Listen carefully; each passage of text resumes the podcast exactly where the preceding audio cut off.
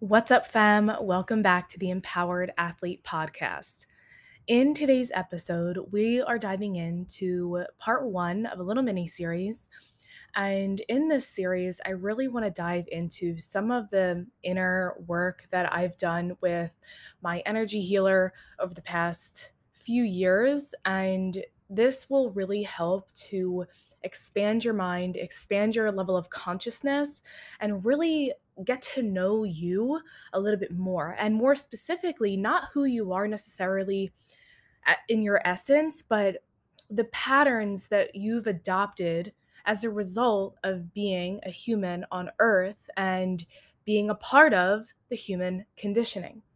And what I mean by that is that when we come into this world, we're exposed to all different types and degrees and severities of trauma and just life experiences. And the thing is, they're not all sunshine and rainbows. And so our body biologically developed these protective mechanisms to keep us safe as we navigated this world that was unknown and scary. And oftentimes, what happened is that when we didn't get a chance to fully come back into presence and safety after a significant event happened to us or a perceived threat was upon us, then it really affects us on a deep cellular level and at the level of our nervous system. And this really starts to form the way in which we operate and view ourselves and the world. And this is something I talk about a lot.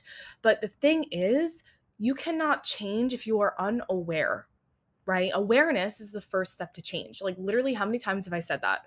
Because it's so true. So, I believe that part of my duty is to expand your consciousness into this newfound awareness so that you understand what your pattern is, what your survival strategy is, so that you know how to better cope with it and manage it and empower yourself through it and recognize when it is present so that it doesn't hold its power over you, but that you can simply see it from an objective standpoint and then do what needs to be done in order to come back into safety, in order to come back into presence, so that you can find your power to take proactive action towards whatever it is that you are in the midst of.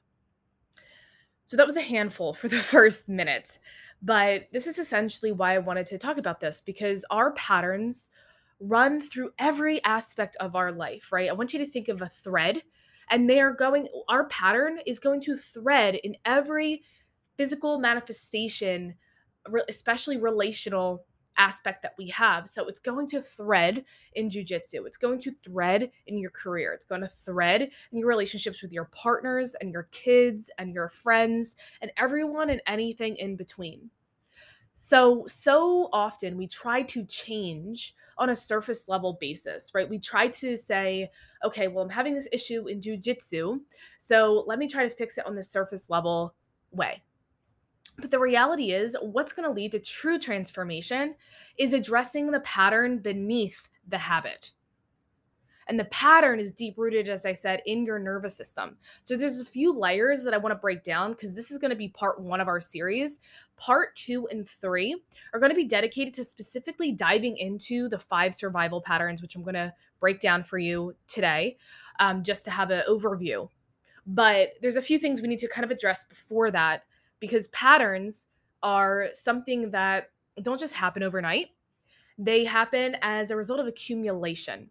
So we're going to get to that in a moment. But to take a pause, the reason why I really want to have this conversation is I believe that part of my soul's curriculum is to expand human consciousness and to help people become embodiments of their true power. It's so powerful to really be able to fully operate in life in your fullest expression and not just be your true self, but also navigate your humanness, meaning understanding when your emotions are present and how to navigate them, understand what they need and how to support yourself. These are all aspects of being human. And the more tools and resources we have in navigating that, it just unlocks this limitless potential that we have and we really feel unstoppable because we really have all the tools and resources to overcome anything because everything that we need is always within. So, with that being said, some of the things I want to dive into are diving into the four biological survival strategies. So, we're going to be covering over the course of this three part series our five survival patterns, but these actually are developed from four primary strategies that are so healthy and so needed because, as I said earlier, they offer protection to actual threats. So, that's what I want to start with. So, whether you want to grab a pen or paper or just listen, I'll give you some time to do that. But let's dive into the four biological survival strategies. So, a survival strategy is a response from the nervous system that serves to protect us and keep us safe and out of harm's way. There are four primary strategies, and I'm sure that you've heard about this. If not from me, I'm sure it's been circulating out there on social media or with the mental health world. Um, but this is something that, first and foremost, we have to understand and know. And you'll know right off the bat what one you tend towards. And it's going to give you good insight into potentially, as we dive into the patterns, which pattern might be your primary and secondary, which will make more sense when we dive into it. So just pause and be patient. So the first is hypersocialization. And this is acting in a way to appease, soothe, or nurture the unsafe behavior in order to mitigate that behavior and therefore access safety. So, what this means is when there is a threatening or seemingly or perceived threat upon us, we are going to basically morph into that situation. So, we're going to appease. This is where people pleasing comes into play. Um, you may experience just a high alert or panic in your system, this overwhelm in your system, anxiety. And because you don't have the tools to navigate those emotions and sensations, it's easier to kind of be one with that environment, even if that environment is toxic. So, this is almost like you are morphing into the the crowd into the background the second is fight Fight is moving toward the perceived threat with speed, intensity, and aggression to create safety. So, fight often is shown through anger, rage, fury, resentment, defensiveness, combativeness. And I want you to know this is my primary strategy 100%. I think there's something to say that there's a reason why I've done martial arts my whole life. And I think it was just this intuitive and instinctual knowing that that aggression that I've had and that is my natural tendency needed to be channeled in a healthier way. And martial art was a great way to direct that, where everybody stayed safe in the situation as much as possible.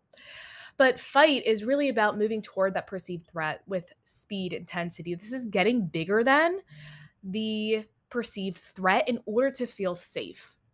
Defensiveness is a big one here, defending yourself um, and combativeness, which can be really physical, right? This is where like domestic abuse can come in, or just like throwing things or getting physically um, violent. Um, I know for me, you know, punching walls and things like that was something that I was very uh, aware of and attuned to. Um, so that was because I had a very low tolerance toward really tolerating any type of perceived threat and this is how I managed and how I just coped and it wasn't the healthiest way it definitely didn't help my well-being learn how to understand what my needs are I just really was getting it out in any way that I could then we have flight which is moving away from our perceived threat with speed, intensity, and aggression to create safety. So, the difference between fight and flight, which you've probably heard, Fight is moving toward the threat. Flight, as it says in the definition, is moving away. So, this is somebody who may disassociate from the situation, leave our body, uh, run away, hide, become small. And this is very common when somebody has it's really interesting how these patterns play off each other because if there's somebody in the dynamic in the relationship say your father who had primarily primarily a fight response. If you tried your fight response against him and you lost every time what happens is the body learns to adapt to find a way okay that didn't work. I wasn't able to get bigger than the threat. He kept getting bigger than me. So we learn okay what strategy actually works so that i can create this false sense of safety for myself? So sometimes flight might be that right? So okay maybe if i just disassociate okay i feel safe in this. When i become small the threat goes away. So then this feels good. Okay we're going to go with this one and then we have freeze. And freeze is basically becoming motionless, immobile, dissociative in order to experience less pain. This is like that deer in headlight scenario. Um, people in freeze, this is where shame lives. Shame lives in deep states of freeze. And examples of freeze response are just having low energy, apathy, depression, feeling unmotivated, immobilize, again, feeling really heavy in shame.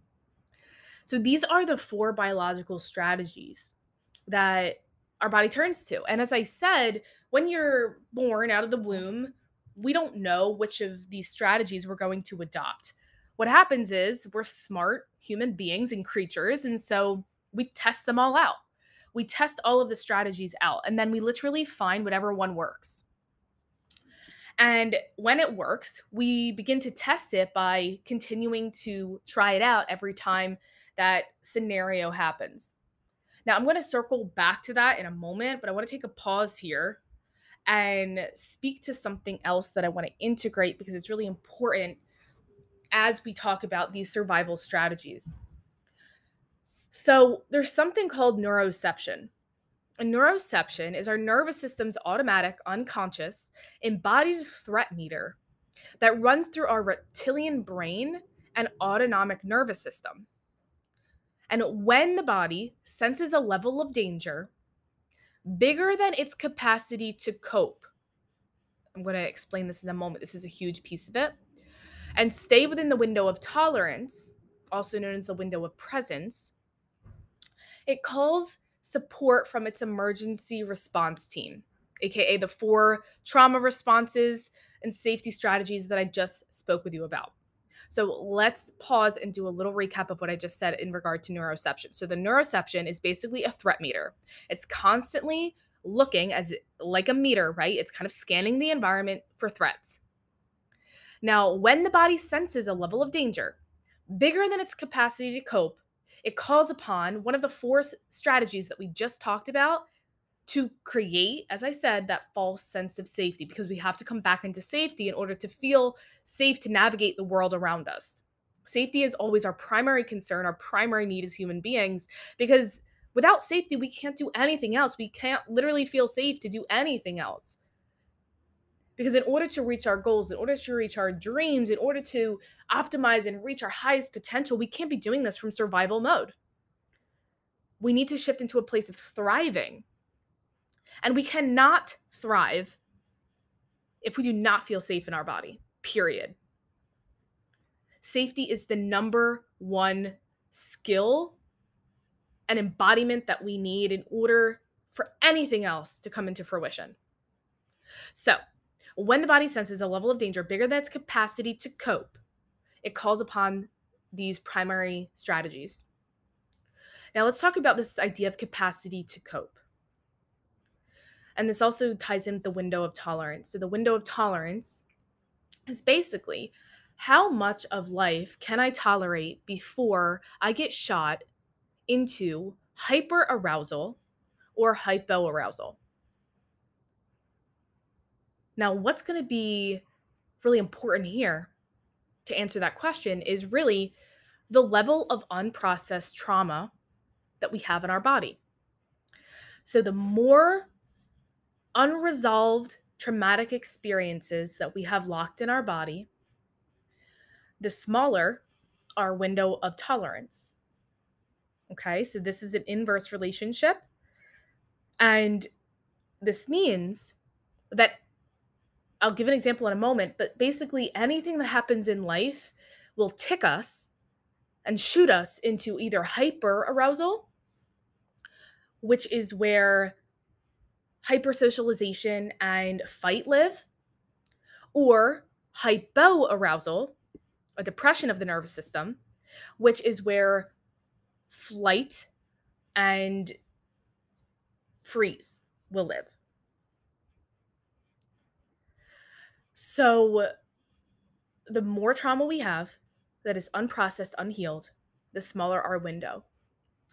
So, as we're navigating life, we're going to talk from like basic things to more things that, you know, are experiential that we might have in our jujitsu journey. But to give an example of something like really small, right? If you have a small window of tolerance, say your child spills milk on the floor and it's 6:30 in the morning.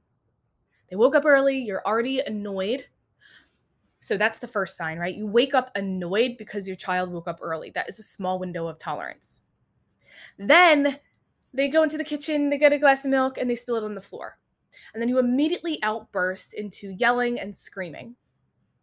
This is all really clear sign that your window of tolerance is very small. Basically, what that means is the overwhelm that hits your system is so big that, and you don't have the regulatory skills in order to bring yourself back into presence, to ground yourself, to center yourself, to come back into that balanced state of body. And therefore, you act from one of your responses. And the thing about being reactive, right? This is basically leading to emotional reactivity. The thing about being reactive is as with all reactivity, it's after the fact. So once you say or do something, you can't come back from it. So there's a lot of damage, emotional, physical, spiritual, psychological damage that you may be a contributor to. And now you have to work to do all the repairing of that damage because you didn't have the emotional skills and the regulatory skills to calm yourself and bring yourself into present and to pause in the moment. This is why it's so important to develop these skills because most of us weren't taught these as children. But just because we weren't taught them as children doesn't mean that we don't have the power or don't have the responsibility to develop them as adults.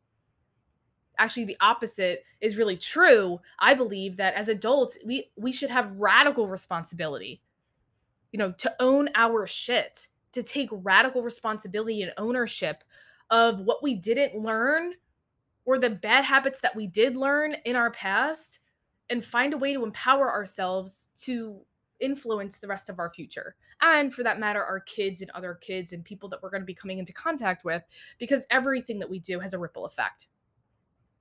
I hope you're staying with me here because I'm, I'm kind of weaving in a lot of things. This is why this is just kind of like part one to kind of introduce these topics.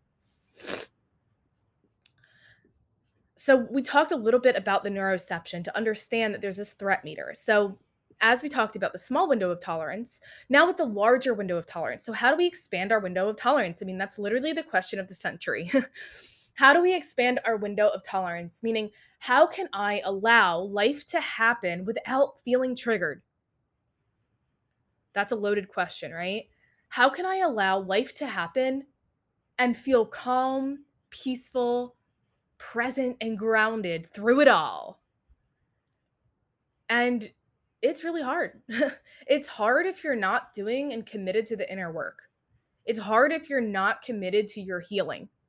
Because as I said, the only way to expand your window of tolerance, your window of presence, your ability to be present in life without being triggered as much because it's not to say you're never going to get triggered in your life but the occurrences and intensity of the triggers will be way way less is to heal is to move the energy from those past experiences that are unresolved and to liberate to alchemize them. All emotions and sensations are energy. Energy in motion. And when they that motion is stopped, they get stuck. And when they get stuck, it creates a certain energetic configuration in our body from which our perception is formed and the way that we perceive ourselves and the world is formed. So it's our responsibility to do the energy work, to do the healing work, to move the energy from the body so that we can create more spaciousness and liberation in our system. This is what's going to increase our window of tolerance so that when things happen, for instance, when you lose a match, you're not going to be devastated and think that your worthiness is now shot.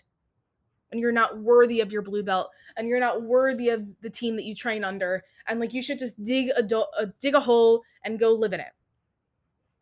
Right? Versus you lose a match and you're able to really just look at it and say oh wow i literally just made that mistake which is why she swept me and got those points awesome i'm going to drill that next week and we're not going to make that mistake again cool beans let's go that is a completely different response and let me just say I've been on both sides of those responses. Specifically at Blue Belt. Blue Belt was weeks and weeks and so many hours of my life wasted crying over a goddamn match. And I needed to go through all of that apparently to get to where I am today. But now I'm at the space of athlete number two, which was learning from my mistakes and realizing that my performance, the outcome of my performance, whether it's a win, whether it's a loss, does not reflect my self worth.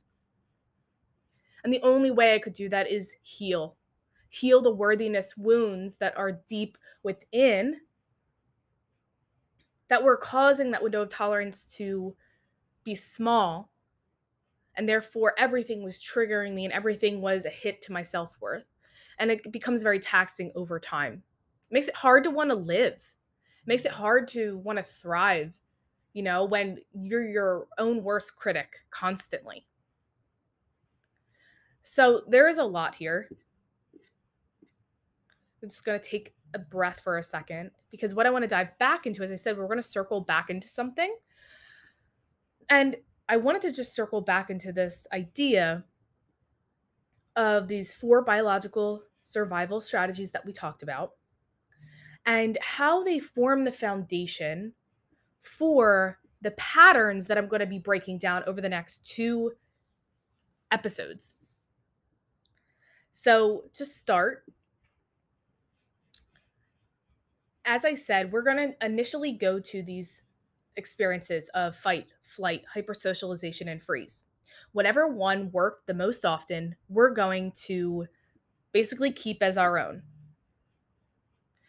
So, what I'm speaking to is how survival patterns form.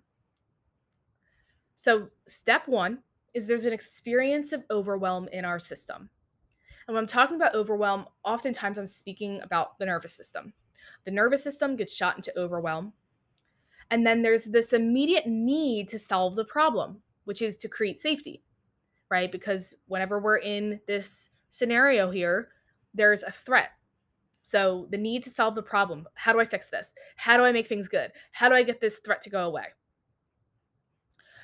So then we try out the different survival strategies. And then we repeat the successful strategies. So, as I said, we're usually going to turn to one or two, and they're going to end up being our primary and secondary patterns. So, what that means is we're going to try our primary first. And if the primary doesn't work, we're going to go to our secondary. And I don't want you to think of yourself in a box either because you can absolutely be different percentages of all of these, but for the most part, we're going to stick to probably one or two. But depending on the person that we're speaking with or the situation, it's very common that there might be also a pattern that you use in a different situation based off the other person's constitution, right? Because it's all about um, that relational, it, it's all about that relational uh, relationship, I guess, which is if somebody, for instance, if your dad was somebody who was a fighter, maybe it, you were able to create more safety being a flight. But if someone in your career, you know, if you wanted to learn how to fit in in your career, that was something that was like a big fear for you. Maybe flight wasn't the right response for you, but people pleasing was, and hyper socialization so that you fit in right? So there's different masks that we can wear depending on the circumstance that we're in. I just want to put that like caveat in there, but for the most part, let's just get into you're going to have a primary and a secondary. So, how survival patterns form. going back into the cycle, experience of overwhelm. You have a need to solve the problem. You try out the different survival strategies, and then you repeat the successful strategy. And this strategy becomes the habit.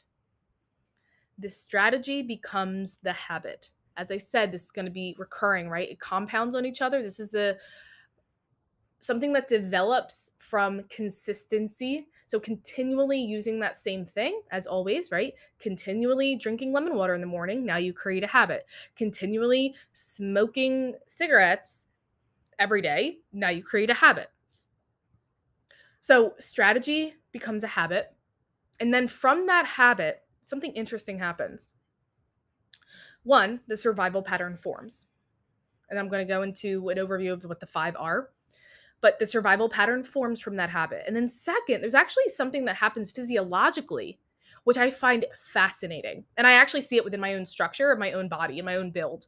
And this is muscular armoring forms. So, what this means is our body, due to the energetic configuration of those patterns, will actually form and turn into a specific um,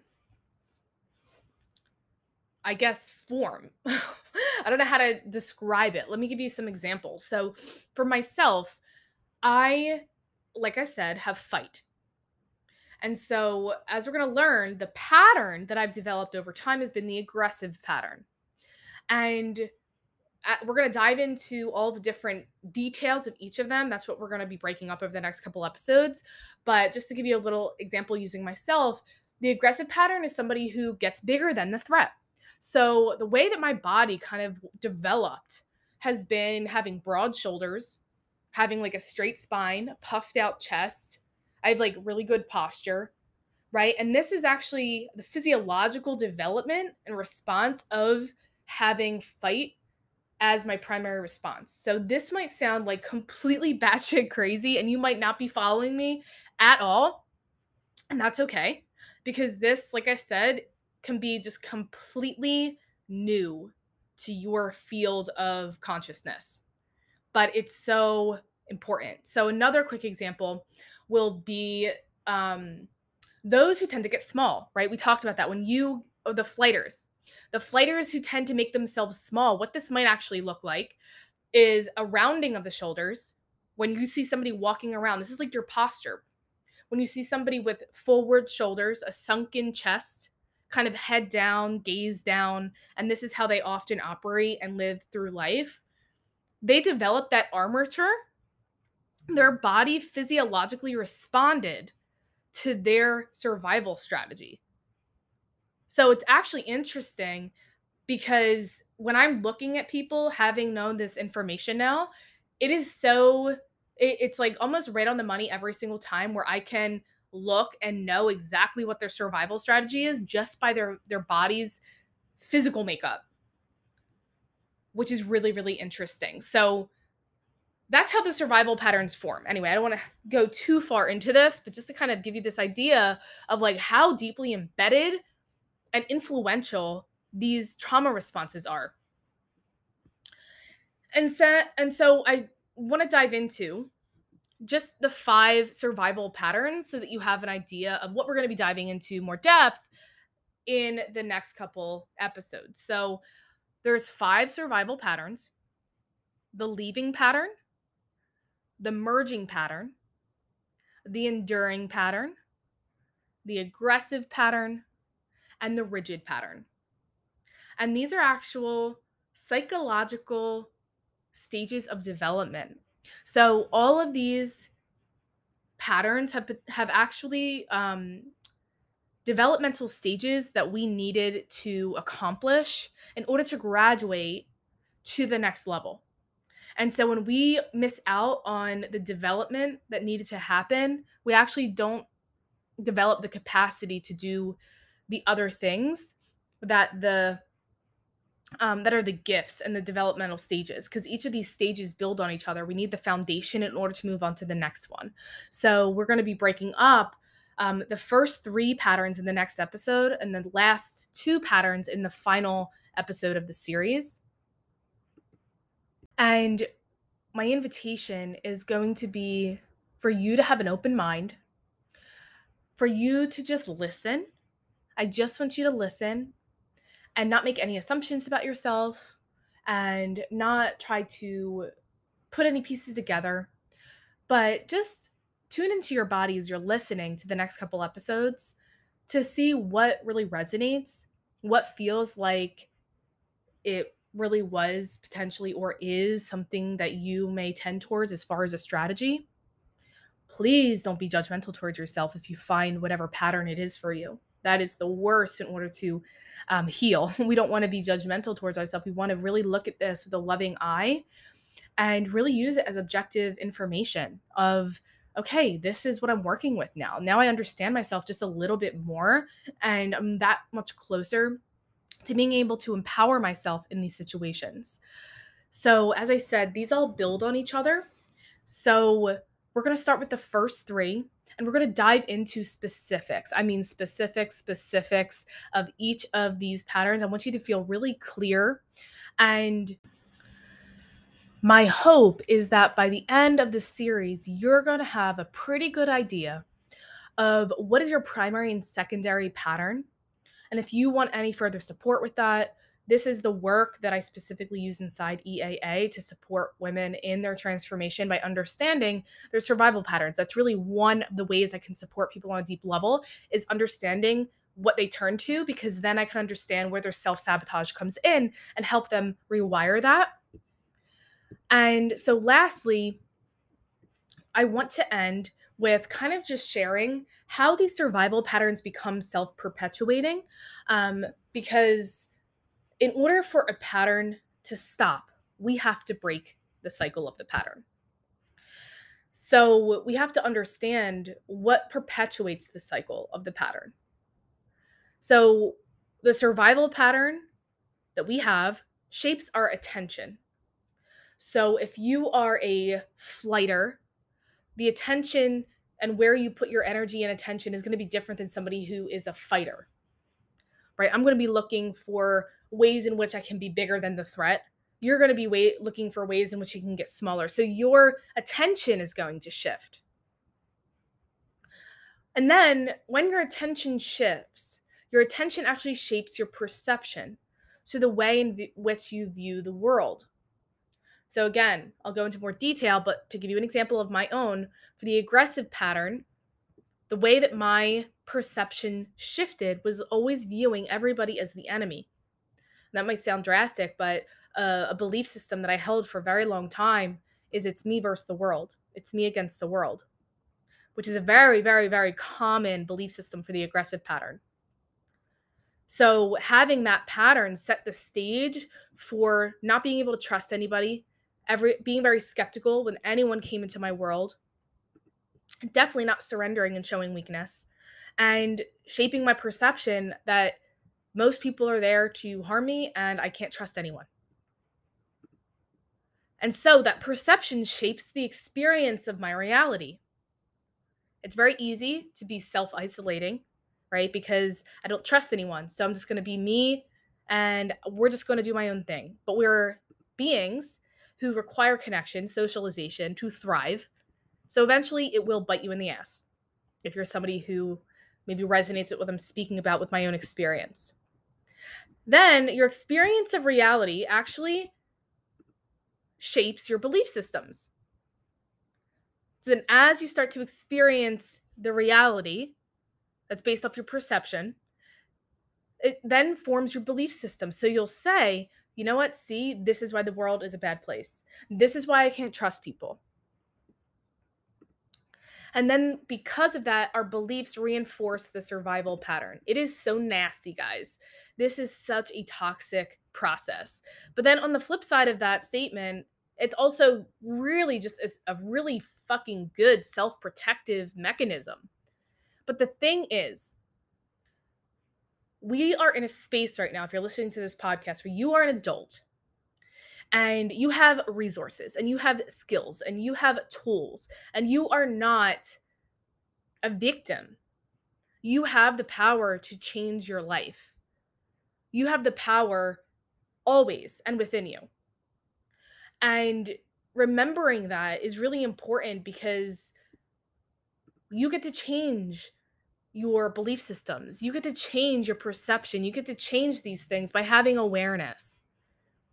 And then you can shift from surviving into thriving. And that is my hope and my dream and my wish for you. And it really starts with understanding this foundation. So, like, I understand this can be a lot, but just to do a quick recap, what we've talked about in this episode so far is understanding the four basic survival strategies. Understanding that they set the foundation for the survival patterns that we're going to be diving into.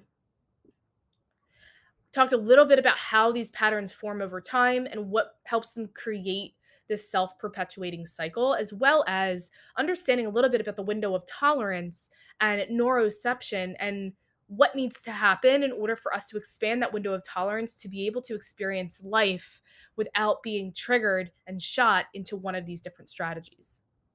And in all of that, helps us feel more powerful because we can feel a sense of control and not of our external environment per se, but of our internal environment.